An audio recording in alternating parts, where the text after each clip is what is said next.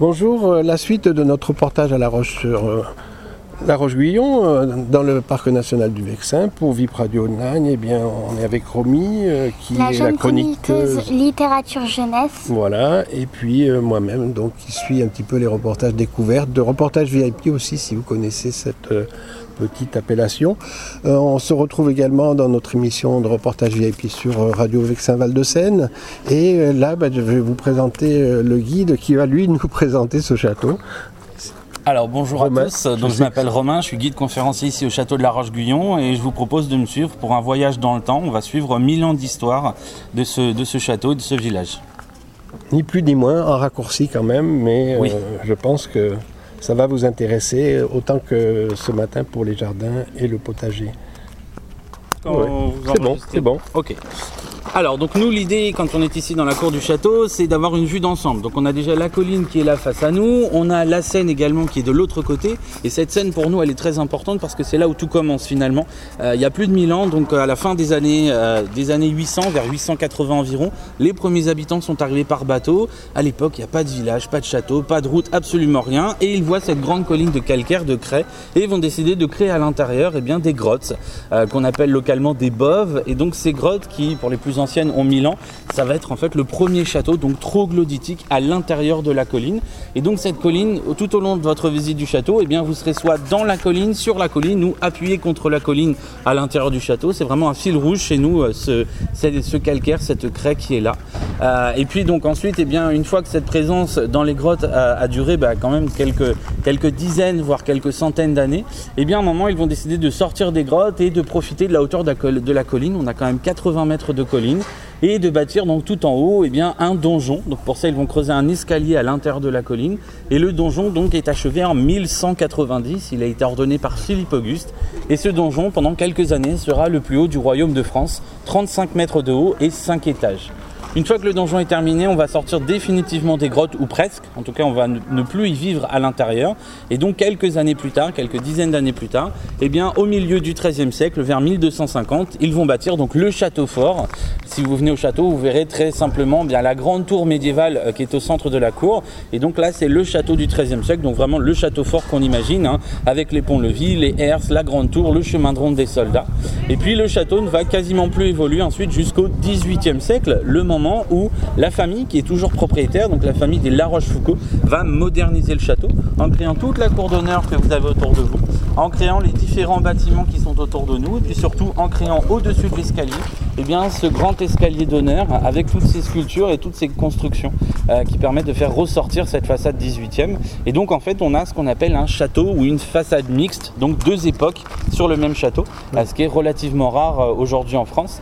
Et donc on a 13e, 18e sans cette période transitoire qui est la, la Renaissance. Oui, moi personnellement, je ne connais pas de châteaux de vin qui sont pareils. Peut-être il y en a sur le château de la Loire, mais Ah et non, vraiment très très peu. C'est c'est Il y a vraiment des cas, en tout cas, C'est mais- ça. Mais avec là, effectivement, un château troglodytique, un château 13e et un château 18e, c'est effectivement bah, pas un cas unique, hein, mais il y en a sans doute d'autres, mais euh, voilà, c'est quand même extrêmement rare. C'est quoi ces pics qu'on voit sur la façade Alors les pics qui sont là, c'est parce qu'au 18e siècle, ils ont retaillé la colline. Donc euh, l'idée, c'est qu'on mettait des planches de bois tout le long de la colline et on mettait sur les pics ces morceaux de bois pour que les ouvriers puissent recueillir. Oui, absolument. Les pics sont d'origine. Les petits éléments qui balancent en dessous, ça c'est plus récent. Ça date d'il y a quelques années. Mais sinon, les pics fichés dans la colline, ça, ce sont des, des éléments du 18e. D'accord. Enfin, fin 17e, début 18e. C'est fou comment c'est. Voilà. Et donc on a cette impression assez étonnante dans la cour d'être euh, voilà euh, face à cette colline, d'être à l'intérieur, mais euh, bah, finalement on va découvrir que dans le château il y a euh, aussi beaucoup de choses à voir. Mais déjà cette première cour, ça donne vraiment le, le sens de ce, de ce château. D'accord. Eh bien, on continue si vous voulez bien. Oui. Ah, Voilà.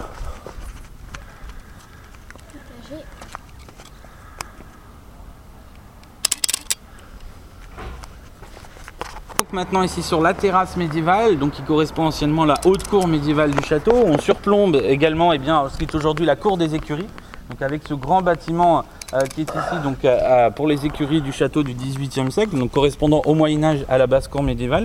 Et lorsque les visiteurs viennent au château, ils peuvent repérer donc devant le château deux grands fossés qu'on appelle donc des douves au Moyen Âge, remplis d'eau évidemment. Alors contrairement à ce que les gens imaginent, il n'y a jamais eu de crocodile dans les douves. Hein. c'est une légende que j'entends très souvent. il y avait un bras de Seine quand même. Et effectivement, donc l'idée c'est pas un bras de Seine, c'est un canal en fait ah qui a été détourné, ouais, des canalisations qui étaient détournées, donc ce qui est aujourd'hui sous le, sous le jardin et qui permettait à l'époque de remplir ces douves effectivement. Et donc le petit muret que vous voyez à l'intérieur de la cour des écuries, qui fait aujourd'hui à peu près 80-90 cm de haut, eh bien à l'époque au Moyen Âge il mesurait 12 mètres de haut et 5 mètres d'épaisseur. Le message pour les ennemis était parfaitement clair, vous ne rentrerez pas. Quand on est sur cette terrasse, on a aussi une vue sur le village. Alors là, on va faire un bond dans le temps. On va arriver en 1944, pendant la Seconde Guerre mondiale. Le château de la Roche-Guyon va obtenir un record dont il se serait sans doute bien passé. On va devenir le village le plus occupé de France et l'un des plus occupés d'Europe. Il y avait ici à la Roche-Guyon 1500 soldats allemands pour 500 Français, donc 3 Allemands pour un Français, un record inégalé en tout cas en France. Et donc l'idée c'est qu'ici il y avait le commandement du groupe d'armée B avec à sa tête Erwin Rommel. Et donc à partir du château ici, il contrôlait un demi-million de soldats, donc 500 000 hommes qui recevaient leurs ordres ici. Et donc le château malheureusement va être bombardé comme le village le 25 août 1944. 70 bombes au total vont être larguées en quelques heures sur le château et le village. Le château lui va prendre 10 bombes à lui seul. Et fort heureusement il n'y aura aucune victime puisque le village avait été évacué euh, quelques jours auparavant. Mais voilà quand même 70 bombes sur ce sur cet endroit, c'est quand même assez, assez surprenant. Et donc euh, voilà, à ce titre, on a créé d'ailleurs au château euh, il y a quelques temps euh, une visite spécifique sur le thème de la Seconde Guerre mondiale. Pour celles et ceux que ça intéresserait, n'hésitez pas à venir nous rejoindre avec des documents d'époque, avec des photographies d'époque pour, pour découvrir tout ça avec nous. Et puis donc l'idée aussi en venant sur cette terrasse, n'hésitez pas, hein, souvent les gens hésitent un petit peu, c'est euh, bah, de découvrir la grande tour carrée qui était donc la porte d'entrée du château au Moyen Âge et qui contenait donc la porte d'entrée, c'est-à-dire le pont-levis et la herse ah, pour empêcher les ennemis d'entrer. Voilà, et donc ça c'est dans la tour qui est tout au fond de la terrasse. Alors là la terrasse en plein soleil en ce moment, bah, il est fait chaud, mais n'hésitez pas à la traverser parce que voilà, ça, ça mérite le, détour. Et puis donc on a cette façade euh, donc du XIIIe siècle avec donc dessus des grandes fenêtres du XVIIIe et l'ajout des balcons. Donc tout ça c'est forcément du XVIIIe. Au Moyen Âge évidemment pas de balcon, sinon on risquait de, se prendre une flèche. voilà, on évitait tout ça.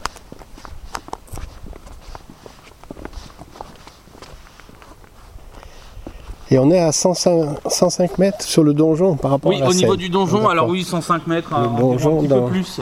Ah, si on est vraiment au sommet du donjon, hauteur de 100 mètres de hauteur. Pas la hauteur d'origine, la hauteur de maintenant. La hauteur de maintenant, effectivement. Aujourd'hui, le donjon ne fait plus que 25 mètres de haut. Il en faisait 35 à l'origine. Il a perdu deux étages, le quatrième et le cinquième étage au XVIIIe siècle, on a demandé à l'époque à la duchesse, donc la duchesse d'Angille qui habitait ici, eh bien de euh, tout simplement euh, euh, eh bien, détruire son donjon, sauf que les destructeurs, ou en tout cas les révolutionnaires, n'avaient pas prévu eh bien, que ce donjon finalement était aussi solide et aussi bien construit. Et puis du coup, l'idée importante, et ça je ne l'ai pas encore précisé, mais ce château est habité par la même famille depuis 1659 et ils sont toujours propriétaires du château. Ils vivent toujours ici, donc c'est assez, euh, assez surprenant. Et donc voilà, dans cette tour carrée, on découvre donc la herse qui est au-dessus de nous, on découvre également l'assommoir et le pont-levis qui aujourd'hui n'existe plus. À la place, vous avez un mur de pierre qui remplace ce pont-levis puisque la tour donc, qui est juste en face, qui date du 18e, empêche désormais les chevaux et les carrosses d'entrer. Donc au, début du 18e, on a retiré le pont-levis. Et donc aujourd'hui, voilà, on a trois moyens de défendre le château en quelques centimètres carrés. Et là, souvent, on entend énormément de, de, clichés ou de légendes sur tout ça. On voit beaucoup aussi d'erreurs qui ressortent des films historiques. Et donc c'est l'occasion, pendant les visites guidées notamment, de euh, casser un petit peu tout ça et d'expliquer comment on défend réellement euh, un château au Moyen Âge. Et puis juste à côté, vous avez une toute petite pièce qui contient notamment euh, eh bien, les meurtrières du château, donc ah qui servaient à tirer, à tirer sur les ennemis. Donc après le... Là, on commence les escaliers troglodytiques. Donc, L'accès au donjon. Et encore, c'est même pas les plus hauts là. ah oui, ok, je pense pas que je vais pouvoir bien les plus hauts. Ah, ici, on monte avec des C. Ce qui est frappant, c'est qu'il y a beaucoup d'ossature bois encore. Ah mais un château médiéval de toute façon, surtout du 13e, c'est moitié bois, moitié pierre. Donc ça, il n'y a, pas de, a pas de surprise là-dessus. Une taille incroyable. Oui, donc là du coup nous sommes à l'intérieur du pigeonnier, on a pris un petit peu de hauteur par rapport au château en lui-même. Donc nous avons emprunté un escalier creusé il y a plus de 800 ans avec euh, des marches pour les plus hautes qui font 35 cm de haut. Et puis ce pigeonnier, c'était à l'époque l'un des plus grands de France, il pouvait accueillir jusqu'à 3000 pigeons. Donc vous avez 1200 trous autour de vous qu'on appelle chacun un boulin. Et donc dans chaque boulin, vous pouvez mettre un nid avec un couple de pigeons. On voit la grande fenêtre ouverte pour que les pigeons puissent rentrer et sortir. Et puis surtout, bah, l'idée c'est que les pigeons au Moyen-Âge servaient à trois choses. Alors effectivement, souvent les gens pensent aux pigeons voyageurs, c'est la troisième raison seulement, qui ne concerne que 10% du cheptel. La première raison, c'est d'abord parce que par terre, on ramassait au Moyen-Âge les crottes de pigeons, dont on se servait comme engrais, c'est ce qu'on appelle du guano. Et ça pouvait représenter certaines années, et dans certains châteaux, jusqu'à un tiers des revenus du château, puisque le pigeon Moyen-Âge n'est autorisé que pour les propriétaires des châteaux, hein, c'est un privilège seigneurial, et donc les autres membres de la population devaient acheter ce guano pour pouvoir, eh bien, tout simplement... euh, pouvoir l'utiliser. La deuxième raison, c'est aussi parce qu'on mangeait les pigeons. Donc ça, c'est un repas de fête qu'on sert pour les rois, pour les grands seigneurs, pour les gens importants. Et donc c'est un, élément euh, important. Et puis enfin, effectivement, il y a ces fameux pigeons voyageurs qu'on utilisait pour communiquer d'un château à l'autre euh, et qui servaient bah, effectivement plutôt en cas de guerre euh, pour, pour se prévenir et pour bien empêcher un danger éventuel et une invasion éventuelle d'un ennemi. Donc ce n'était pas les pigeons qu'on sortait lors qu'en fait ils tous en même. Non, ça c'est très récent dans l'histoire où on fait ce genre de choses. En tout cas récent, c'est en tout cas au Moyen Âge, c'était un outil de guerre en fait les pigeons. Donc on évitait de faire ce genre de choses. En tout cas, a priori, il n'y a pas de traces de ce genre d'activité euh, au Moyen Âge.